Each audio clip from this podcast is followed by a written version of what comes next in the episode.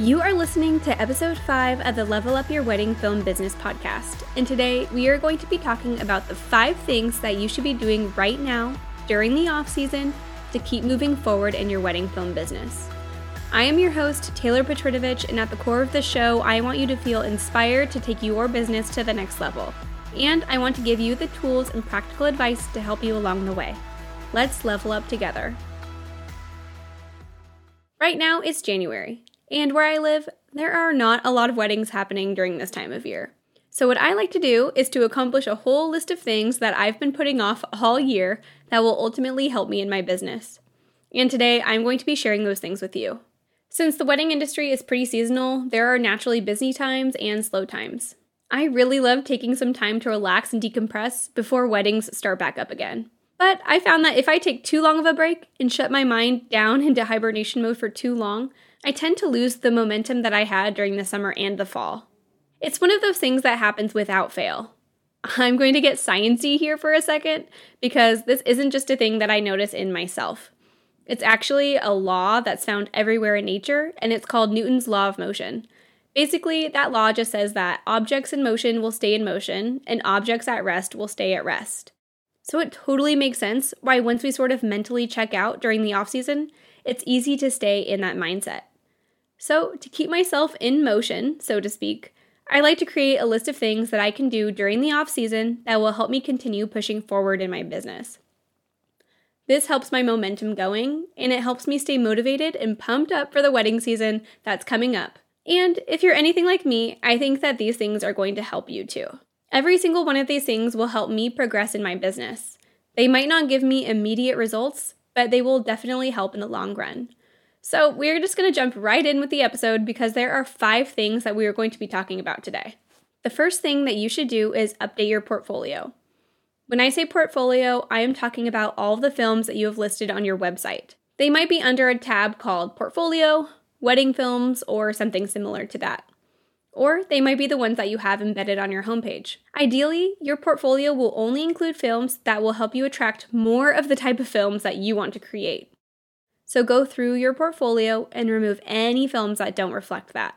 If you don't want to be shooting weddings at a certain venue anymore, then remove the films from that venue. If you don't want to be shooting, let's say, country weddings anymore for whatever reason, remove the films with that vibe. You get the idea. You get more of what you are putting out. So make sure your portfolio is intentionally curated to fit your needs and your goals. Ideally, you should have somewhere between 6 to 10 films in your portfolio. You don't need to have 30 films on your website. Having that many films is actually a bad strategy. Your portfolio should be intentionally curated to fit your brand and your clients. Next, make sure you upload or embed each film that you did this past year that does fit your brand and your ideal client, and that will attract more of those kinds of weddings. In the hustle and bustle of busy season, sometimes we forget to show off our best work. So make sure you take a few minutes to add the films that will serve you to your portfolio. And if you don't have six different films that fit your brand and the direction you want to be going in this year, take the opportunity of all this downtime to do a styled shoot that you can use in your portfolio. Either find a photographer or a coordinator who is already planning on doing a styled shoot and ask if you can join. But if you can't find any styled shoots to participate in, just grab a few of the basic necessities a couple, a dress, and some flowers, and do a styled shoot all on your own. Just drive to a pretty spot and spend a few hours creating a beautiful one minute video showing off your skill and your style. The next thing that you should be doing during the off season is goal setting. I'm not going to go into a ton of detail here because episode 4 was all about goal setting, but I will touch on it for a second because I think it's important. You should set goals in four major areas of your business revenue, growth, systems, and community. Without revenue, being a wedding videographer will not be a sustainable career. So make sure you know how much you need to make to live your normal life and figure out how many weddings you need to book this year to accomplish that goal. The next goal is growth. You should set goals in two areas of growth growth in the quality of your films and growth in your branding. So pick one thing that you want to accomplish this year that will help the quality of your films improve, and pick one thing you want to do to make your branding better. Whether that's getting a new logo, doing a branding photo shoot so you can have some new headshots to use on your website, whatever it is, pick something that will elevate your branding.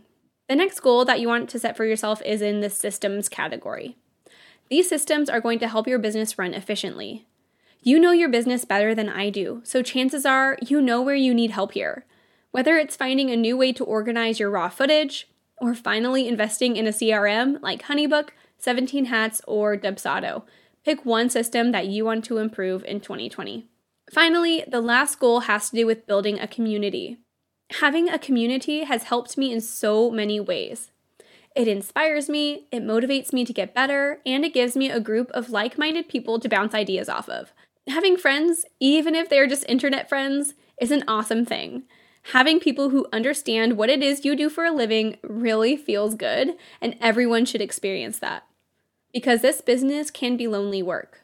So, set a goal for yourself that will help you build a community of other wedding videographers or wedding professionals around yourself. The third thing you should do during the off season is do whatever you need to do to make your gear exactly what you need heading into this wedding season. Whether that means selling your old gear that's been sitting in your closet for a year, learning how to use gear properly, practicing new techniques, or becoming legally qualified to use that gear, I'm looking at you, you non licensed drone operators. Go get your Part 107 certification, like now. It's not that hard, I promise. You know where you stand with your gear, so just take this time to learn, practice, buy the new gear that you need, sell your old gear, or have your gear cleaned and serviced. Just make sure that you have what you need going into that first wedding of the year. The fourth thing that you should be doing during the off season is building vendor relationships. Vendor relationships are going to take you a lot farther than you probably think. The wedding industry is all about people. We are in the business of serving people, our clients, alongside other people our fellow vendors. Building relationships with those vendors is going to do several things for you. First, it's going to make your weddings much more enjoyable. When you're working alongside your friends, it's so much easier to have a good time than when you're always working with strangers. Secondly, those relationships will make your wedding day run smoother. When you're already comfortable with somebody, it's a lot easier to ask them for what you need and to be honest with them on the day of the wedding if, let's say, the florist is in your shot while you're trying to shoot the ceremony area, but you don't know them, you might just stand there and wait for them to move on their own so that you don't seem rude.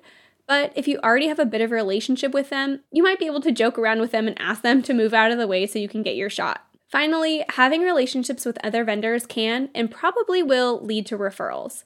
The number one way I book clients is through Instagram, but the number two way I book clients is directly from referrals from other vendors. It's mostly photographers, coordinators, and other videographers. Yep, you should build relationships with other local videographers too. They will refer you when they are not available for a wedding. So, building relationships with key people and being just an awesome person to work with will help lead to referrals in the future. Ways that you can build relationships with these vendors during the off season include just asking them out for a cup of coffee. You can go to Starbucks, buy them a $3 cup of coffee, and just chat for 30 minutes. Or you can engage with them on social media. Start replying to their stories, commenting on their posts, and just being a friendly person. Just reach out to them and start building that relationship. The fifth and final thing to do during the off season is to invest in education.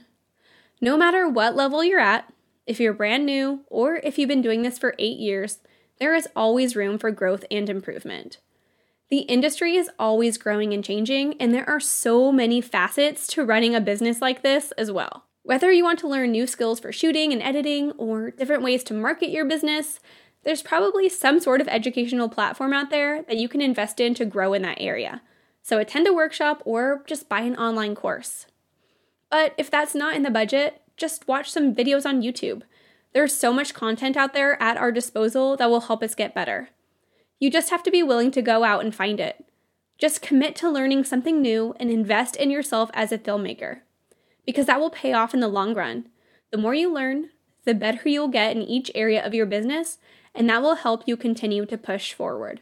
So, to summarize really quick, here are five things that you should be doing right now during the off season.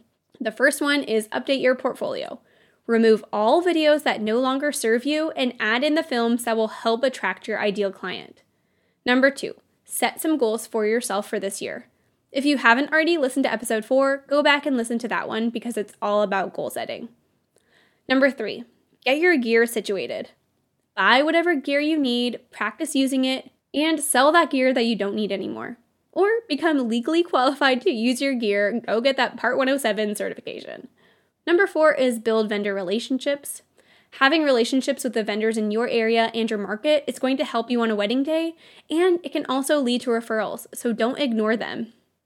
And finally, number five is invest in education, and that goes without saying. So, there you have it. Those are the five things that you should be doing during the off season to keep your head in the game and to keep that momentum going.